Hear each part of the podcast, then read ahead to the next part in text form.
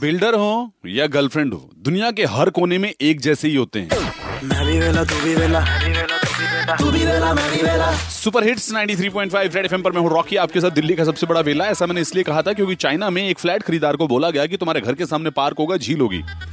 जब उसे घर मिला तो भाई साहब प्लास्टिक की झील बनी हुई थी।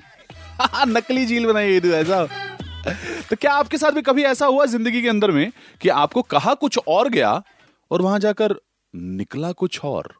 अपना गूगल मंगाया था। क्या मंगाया था? गूगल चश्मा मंगाया था सर गूगल्स अब वो जब आया तो पचास रुपए वाले से भी बदतर था। नाम सुनील कुमार है। जी बताइए। बॉम्बे वेलवेट।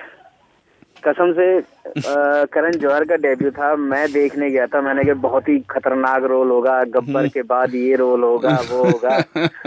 ये बात लेकिन उसके बाद आने के बाद मुझे दो पेन किलर लगी। ओके अपना। एक रिजॉर्ट के बुकिंग वाउचर मिले।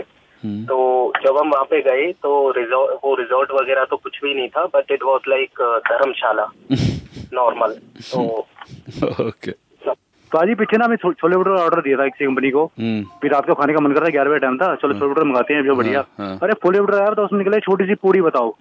ना प्याज ना आलू ना प्याज ना चंडी कुछ भी नहीं बताओ उसके बाद। इतना गुस्सा आया सर उनके ऊपर। मेरा नाम विशाल है। हम्म। और आ, मेरी जो है अरेंज मैरिज हुई है। हम्म। और मेरी शादी से पहले जो मेरी होने वाली बीवी है उसके बारे में ये बताया गया था कि वो बहुत शांत स्वभाव की है। कितना विटी आंसर दिया तुमने यार। कंग्रेचुलेशन रेड एफएम बजाते रहो।